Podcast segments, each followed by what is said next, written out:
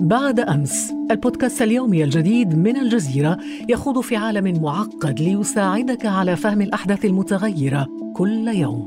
دائما ممتع دائما راهن دائما هناك. لا تنتظر حتى الغد واستمع اليوم إلى بودكاست بعد أمس. معي أنا خديجة بن جنة.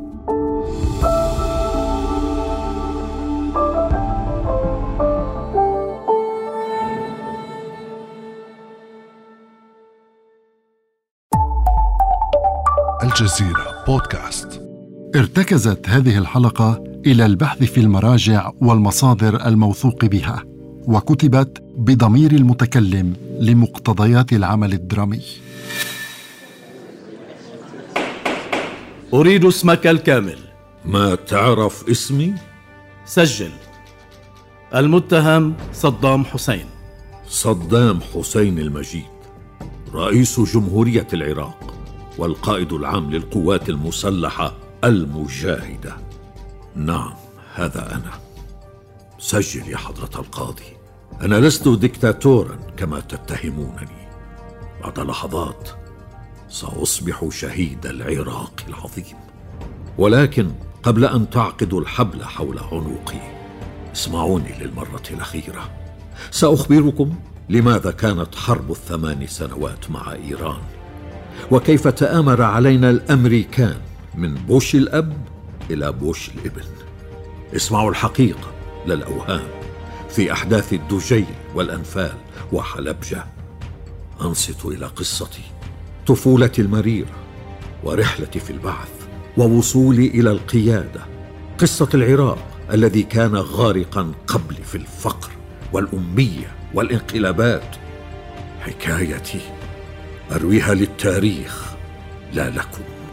التاريخ الذي لا يقطع رأسه حبل مشنقة.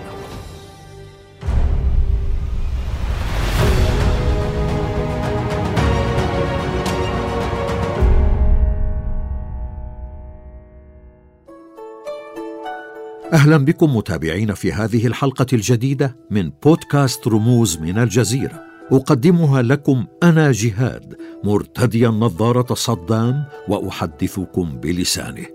وستكون معي في الحلقة سيلينا شاهدة من زمانكم وتتكلم بصوتكم. تساؤلاتي لصدام هي علامات استفهام لدى كل شباب العراق والعالم العربي. لقد ترك فيهم اثرا عميقا وجراحا لا تزال دامية إلى اليوم. لقد استقوى كل من يكرهني بالاحتلال. لم يكن أحدهم يجرؤ على أن يرفع عينيه في حضوري واليوم يتجرؤون ويشمتون بإعدامي. لم يتحملوا الانتظار لتنفيذ الحكم. أرادوا استباقه قبل صلاة عيد الأضحى. أي قهر حفروه في وجدان العرب والمسلمين وأبناء العراق العظيم؟ في أي حال أنا ضميري مرتاح. تذكروا كيف كان العراق ضعيفا غارقا في الانقلابات وكيف أصبح معي مهابا يخافه الأعداء. اذكروا كيف أصبح جيشنا عملاقا وكيف حققنا التنمية رغم الحروب. ربما لا تذكرون العراق قبلي زمان الفقر والأمية والمرض. ربما لا تعرفون قساوة عيشنا عندما كنا اطفالا في العوجة. نعيش ما بين جنبات الموت والمرض والفقر. ولدت في بيت يملكه خالي في العوجة. كان والدي حسين حارسا فقيرا. توفي قبل ولادتي بستة أشهر. كانت العوجة آنذاك فقيرة. أكواخها وبيوتها من طين. ليس فيها ماء للشرب ولا كهرباء ولا طرق ولا مدارس. لما مات جدي انتقلت بي أمي إلى كنف خالي في بغداد حيث تكفل بتربيتي. ولكنها سرعان ما تزوجت من إبراهيم الحسن وهو والد إخوتي برزان ووطبان وسبعاوي كان زوج أمي قاسيا جدا علي وكلما حاولت أمي حمايتي كان ينهرها ومنعني من دخول المدرسة. لم أشعر بأنني طفل ابدا. ولكن هذه القساوة علمتني الصبر والاعتماد على الذات. آه تصوروا أني عملت في بيع البطيخ في قطار تكريت لأطعم عائلتي. خالي له فضل علي وكان هو السبب في دخول المدرسة. تعلمت منه أن أكره الملكية والنفوذ الأجنبي في بلادي. كان وطنيا. لذا فقد كافأته لاحقا بتعيينه محافظا. حاولت دخول الأكاديمية العسكرية. ولكن كيف أنجح في امتحان الدخول وأنا بهذا المستوى الدراسي المتدني؟ والأسوأ أن وزني كان أقل بثلاثة كيلوغرامات من الوزن المطلوب. ما قبلوني. بدأ العراق يغلي بالأحداث في هذه الفترة. ولما كنت قد فشلت في الانضمام إلى الجيش فقد انخرطت في حركة شبه عسكرية ضد الملكية اسمها الفتوة. تأسست زمن الملك غازي في الثلاثينيات. لاحقا انضممت لحزب البعث. وفي عام ثمانية وخمسين نجح البعث الذي لم يكن يضم أكثر من ثلاثمائة عضو آنذاك في إسقاط الملكية. قاد الثورة عبد السلام عارف وعبد الكريم قاسم وتسلما السلطة. لم يكن لي دور مباشر. كنت مجرد ناشط وقتها. لكن الفرحة غمرتني بهذا الانتصار وصرت أكثر ثقة بنفسي. أذكر ذلك المشهد. أعدم الملك فيصل وأسرته جميعا في ساحة القصر لئلا يبقى وريث. بعضهم يقول إن المهاجمين تصرفوا بشكل فردي ولم يكن هناك قرار مركزي بالتصفية الشاملة. ولكن حتى اليوم لا يعرف أحد الحقيقة. في زمن البعث أصبحت مشهورا بين رفاقي. اعتبروني الأكثر كفاءة في تنفيذ العمليات. ولكن طلع قاسم بيحب السلطة. احتكرها. كان لا يريد أي اعتراض. عندئذ قرر البعثيون الانقلاب عليه أيضا. وبما أنني الأكفأ كلفوني بالتنفيذ بيدي. كان ذلك في عام تسعة وخمسين. خبأت رشاشي تحت المعطف. انتظرت سيارته تقترب ولكن للأسف فتحت النار قبل الوقت المقرر. فنجا. خيبت أملهم وأصبت بإحباط لأني فشلت كما أصبت في ساقي بالرصاص. بعد المحاولة هربت إلى مخبأ للبعث في بغداد. نصحوني بالابتعاد إلى سوريا.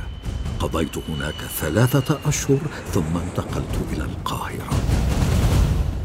في القاهرة انضممت إلى خمسمائة شاب آخرين من البعثيين. بدأنا مرحلة جديدة. كان لها تأثير على كل مسيرتي.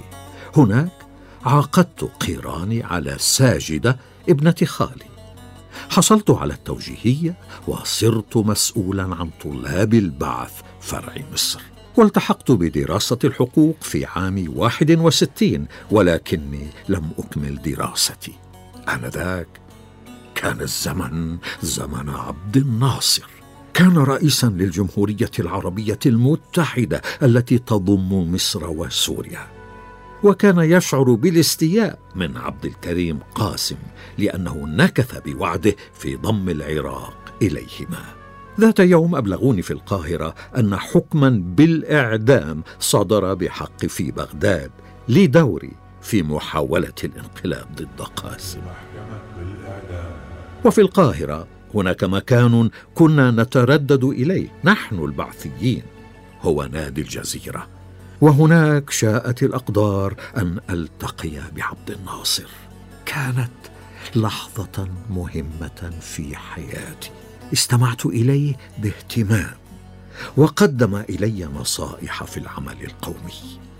ولكن عندما انسحبت سوريا من الجمهورية العربية المتحدة فترت علاقتنا نحن البعثيين بالسلطات المصرية. وخافت المخابرات منا ووضعتنا تحت المراقبة لأنها ظنت أننا موالون للسوريين. وضعوكم تحت المراقبة لأنكم شاغبتم بل يتهمكم بعضهم بأنكم حاولتم حتى اغتيال عبد الناصر. لقد شكلتم خلايا في القاهرة والإسكندرية لإثارة البلبلة بعد هزيمة 67 حتى إنكم تدربتم على استخدام السلاح في مناطق صحراوية بغفلة عن المخابرات المصرية هل كنت تتوقع أن يكافئوكم على ذلك؟ هذا ليس صحيحا أنا تأثرت كثيرا بعبد الناصر وشخصيته كقائد عربي مخضرم وكل الشائعات في هذا المجال لا صحة لها. غير أن تطورات الأحداث فرضت علي في النهاية العودة إلى بغداد والنزول إلى أرض المواجهة. ففي فبراير عام 63 أطاح أحمد حسن البكر بعبد الكريم قاسم. أعدم قاسم أمام الكاميرات بعد محاكمة سريعة وتولى الرئاسة عبد السلام عارف. أصبحت عضوا ضمن مجموعة تم تكليفها بإنشاء الجهاز الأمني لحزب البعث. ولكن الخلافات دبت داخل صفوف الحزب.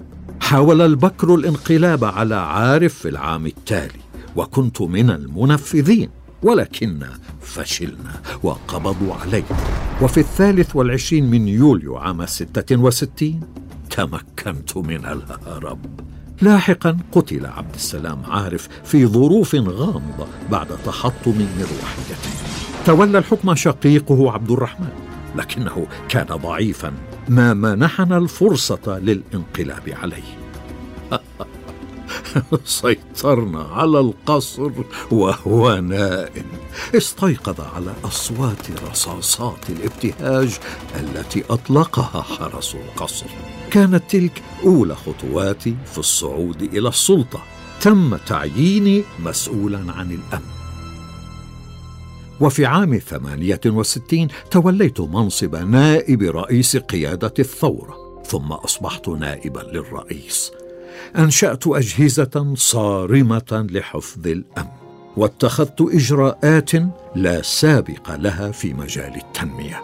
وفي يوليو عام 79 سنحت لي الفرصة أخيرا بعدما استقال البكر لأسباب صحية فسلمني كل مناصبه. الله يرحمه. لقد أحسنت تكريمه بإقامته في منزلي حتى وفاته وقبيل استقالته. كان يحضر لمعاهدات مع سوريا ستقود إلى الوحدة معها. وكان هناك بعثيون يقيمون علاقات مع حافظ الأسد ويتعاطفون معه. لم أكن راضيا عن ذلك ابدا. لا انسى ما فعلته في قاعة الخلد في بغداد أول تسلم السلطة في الثاني والعشرين من يوليو. كان ذلك اليوم مفصليا. جمعت قيادات البعث وأمرت بتصوير الاجتماع. لم يتوقع أحد ما خططت للقيام به. قلت للحاضرين وجدت بينكم جواسيس ومتآمرين ضمن الحزب. بدأوا ينظرون بعضهم إلى بعض ويستنكرون. ففاجأتهم بذكر الأسماء. على الفور بدأت أقرأ لائحة أسماء المرتبطين سرا بحافظ الأسد. فلان الفلاني. يأتي الرجال يقتادونه يأخذونه إلى خارج القاعه ويعدمونه رميا بالرصاص. أعدمتهم الواحدة والآخر فورا بلا محاكمة وعلى مسامع الحاضرين ليتعلموا الدرس.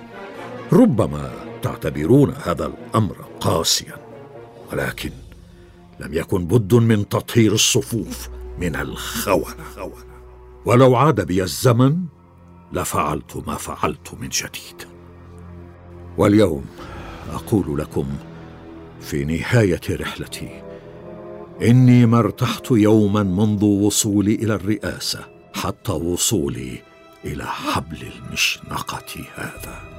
من أول الطريق فرضت علينا الحرب مع إيران ثم غرقنا في مسلسل الحروب والفتن الأهلية التي استمرت بلا انقطاع. لقد عرف العراق في عهدي مؤامرات لا تنتهي. تحتج بالمؤامرات كما هو متوقع منك. لكنك تذكر أنه في الحرب مع إيران أنتم الذين فتحتم النار لا إيران. وأنتم المسؤولون عن الخسائر الهائلة في الأرواح والماديات في صفوفكم وصفوفهم. تحملونني مسؤولية هذه الحرب؟ لا لا لم نكن نحن المعتدين. عندما جئت إلى الحكم في عام 1979 كان الخميني قد أسقط الشاه للتو وبدأ يخطط لتصدير الثورة. حاول الإيرانيون اختراقنا. استغلوا تنوعنا المذهبي والعرقي. أغروا بعضا من أهلنا الشيعة والأكراد واستمالوا ضعاف النفوس. هل كان علي إعطاؤهم وقتا؟ قررت المبادرة. وفي العام التالي أعلنت الحرب. أليس الهجوم أفضل وسيلة للدفاع؟ حرضتنا أمريكا على خوض هذه الحرب. ولكن لم أكن أعلم أنهم يستخدموننا للقضاء على الثورة الجديدة في إيران. اعتقدت أنهم يتعاونون معنا لمصلحتنا ومصلحتهم. اليوم أدرك أننا خدعنا زودونا بالأسلحة علنا. وفي عام 1987 قصفوا زوارق إيرانية هاجمت ناقلات البترول الخليجية. ولكن تبين أنهم سلحوا إيران سرا في الوقت نفسه عبر إسرائيل. لقد كشفتهم فضيحة الكونترا. نعم خسرنا الكثير. دمر اقتصادنا. احترقت أبار البترول. ولكن المهم والأهم بالنسبة لي أني قطعت يد إيران. وما يجعلني اليوم أكثر فخرا أن حربي تلك كانت مزدوجة. أقاتل إيران على الحدود وأقاتل الموالي لها في الداخل. ولذلك اضطررت إلى شن حملة الأنفال. كانت حتمية لتطهير صفوفنا. يقولون إني دمرت ألفي قرية وقتلت الآلاف. أنا لا تهمني الأعداد كثيرا كما تعرفون. لكن ما حدث في حلبجة في مارس آذار من عام 1988 كان مختلفا. كان الإيرانيون يحتلون المدينة وعندما أرغمناهم على الانسحاب وقبل دخول قواتنا ارتكبوا مجزرتهم. وألصقوا التهمة بنا. رحمة الله على الشهداء. بل أنت من قتلت الأطفال والنساء في حلبجة بالسلاح الكيماوي. كانت إبادة جماعية بكل ما تحمله الكلمة من معان. كنت تود إخضاع كردستان بالقوة وبررت ذلك برغبتك في مكافحة أي تمرد خلال الحرب مع إيران. وكلفت ابن عمك علي حسن المجيد بتلك المهمة القذرة وهو لم يتردد في استخدام الغازات السامة ولكن بعدما رأيت النتائج بنفسك وبعد سقوط مئة ألف قتيل كردي وتدمير آلاف القرى وتشريد سكانها ألا زلت ترى أن ما فعلته كان صوابا؟ لا لا لا لا تنخدعوا يبالغون في أعداد الضحايا لتجيش العالم ضدي. يتهمونني بقتل الأطفال؟ الأمريكان ألقوا قنابل ذكية على ملجأ العامرية في بغداد. بضربة واحدة مات أكثر من أربعمائة من أهلنا. أكثرهم أطفال ونساء. الأمريكان مجرمون. الأمريكان مجرمون حقا نعم ولكن ذلك لا ينفي إجرامك أيضا في حق شعبك. لم تكتف حتى بما ارتكبته في حق شعبك. وبعدها وجهت بندقيتك إلى جيرانك. غزوت الكويت لتفتح نهرا جديدا من الدماء في المنطقة. هذا غير صحيح. هذا غير صحيح. هم من افتعلوا الحرب. لم تكد الحرب مع إيران تنتهي وكأن الكويتيين كانوا ينتظرون ذلك بفارغ الصبر. فورا طالبونا بالديون.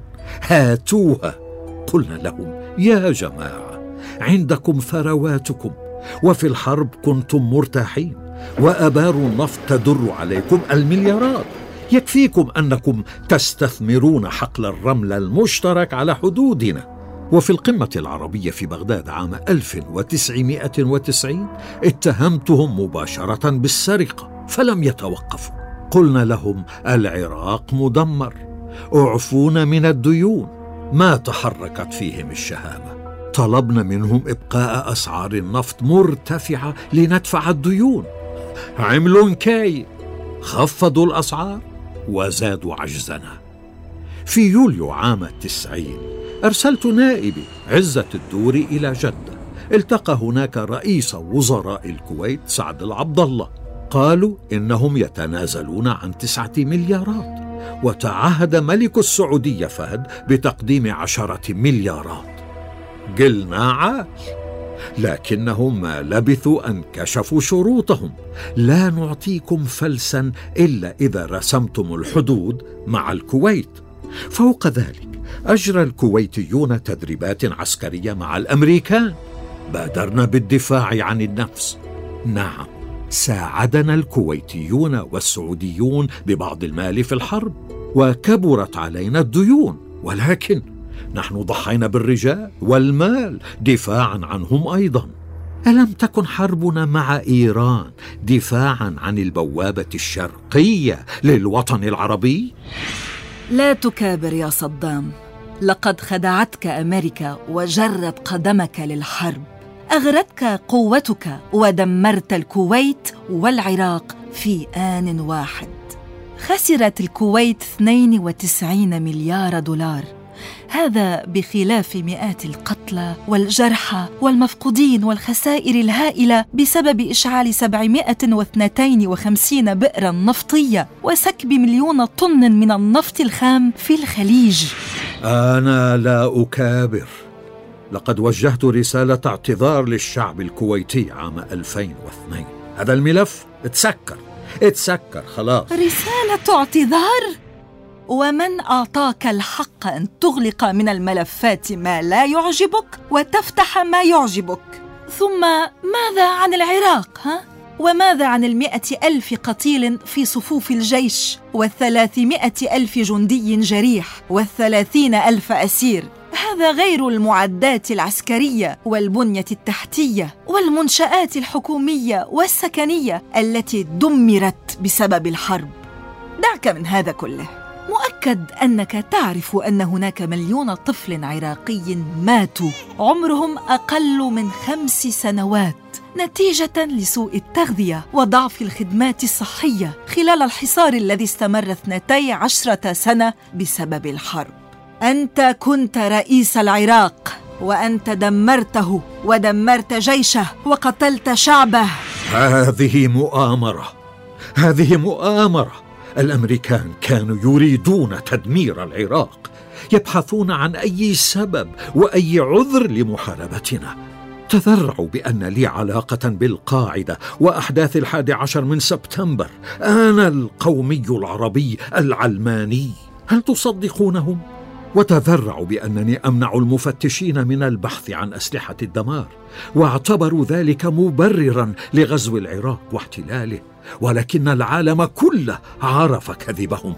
لم أمتلك يوما أسلحة دمار شامل وكل ما كانوا يريدونه هو النفط وتأسيس وجود أمريكي في الخليج وقد غزوا بلادي على كل حال. الأمريكيون يكذبون جميعهم يكذبون. بوش الأب كما الإبن إسرائيل وإيران وراءهم لا يريدون قائدا عربيا ممانعا. صمدنا منذ بدء الحرب في العشرين من مارس عام 2003 حتى أول مايو تقريبا. في التاسع من أبريل احتلوا بغداد فرحوا بإسقاط تمثالي في بغداد ظنوا أنهم بذلك يسقطون العراق العظيم. خاسئوا كبدناهم آلاف القتلى لكنهم لم يرحموا النساء والأطفال والشيوخ. سقط منا أكثر من مئة ألف شهيد. هؤلاء فقط الذين استطعنا عدهم. ألا تسألون أنفسكم؟ هل تكبدت أمريكا مئات المليارات من الدولارات من أجل لا شيء؟ لا. لا ستستردها من ثرواتنا التي سينهبونها لسنوات طويلة. اسقطوا تمثالك وأخرجوك من حفرة. هربت وتركت شعبك يواجه الموت والحرب بسبب أفعالك. لا لا ابتعدت لأدير معركة التحرير من تكريت. لكنهم بوشاية الخونة عثروا علي في الحفرة. كان ذلك يوم الثالث عشر من ديسمبر. ما همني الإعدام بعدما قتلوا ولدي عدي وقصي. احتميا عند نواف الزيدان في الموصل. فوشى بهما باعهما للأمريكان. يا حيف على الشهامه العربية. يتحدث الأمريكان عن حقوق الإنسان. انظروا كيف عذبوا الأحرار في معتقل أبو غريب. انظروا إلى محاكمتي. أي مهزلة هي؟ حكموا علي بالإعدام في قضية الدجيل. إيش بيتوقعون من رئيس تعرض لمحاولة اغتيال؟ في عام 1982 تعرضت لإطلاق نار من مسلحين وقتلوا اثنين من حراسي. نجوت من محاولة الاغتيال ولكن خلال مطاردة الجنى سقط مدنيون. قيل إن العدد 148 لا أعلم بالتفصيل وكما قلت لكم سابقا أنا لا أهتم كثيرا بالأعداد. حاول المحامون إظهار الحقيقة. لكن المحكمه مصممه خصيصا لإزاحتي. يريدون إزاحتي بأي ثمن وبأي ذريعة كانت. يريدون إسقاط العراق العظيم الذي الذي صنعته بنفسي. قبلي كان العراق ضعيفا غارقا في الانقلابات. معي أصبح مهابا يخافه الأعداء. جيشنا أصبح عملاقا وحققنا اشواطا في التنمية مع أن الحروب التي فرضوها علينا استنزفت طاقاتنا وابتلعت كل ثرواتنا. لن نصل إلى نهاية مقنعة يا صدام. يبدو أنك ستظل لغزا مستمرا ولكن الحقيقة التي نراها الآن أن العراق وشعبه العظيم لا زال يدفع حتى اليوم ثمن تهورك. لم يتعافى العراق منك حتى بعد موتك. التاريخ لا يرحم يا صدام. اذا اتركوا للتاريخ أن يقول كلمته وأنا أكتفي بما قلت. أعود وأقول لكم ذاهب إلى ربي وضميري مرتاح. الآن حانت ساعتي. قاتلت طويلا. والمقاتل ينتظر الشهادة في أي لحظة. لا أريد ارتداء هذا الكيس الأسود. تلفونه على رقبتي غصبا عني ومعه حبل المشنقه يا الله! يا الله! الله أكبر. أشهد أن لا إله إلا الله. وأشهد أن محمدا رسول الله. هكذا انتهت قصة صدام ولكن لم ينتهي أثره في حياتنا سواء اتفقنا معه أو اختلفنا. وفي الحلقة المقبلة من بودكاست رموز سنتناول سيرة رمز آخر رحل وترك أثره في حياتنا.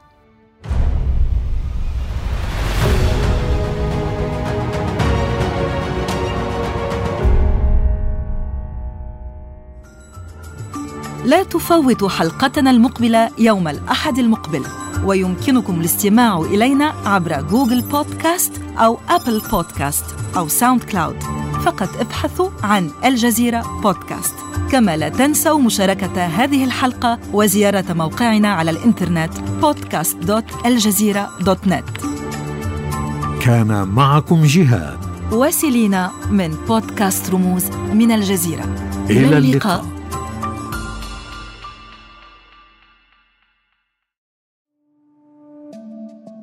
بعد أمس البودكاست اليومي الجديد من الجزيرة يخوض في عالم معقد ليساعدك على فهم الأحداث المتغيرة كل يوم. دائما ممتع دائما راهن دائما هناك. لا تنتظر حتى الغد واستمع اليوم إلى بودكاست بعد أمس. معي أنا خديجة بن جنة.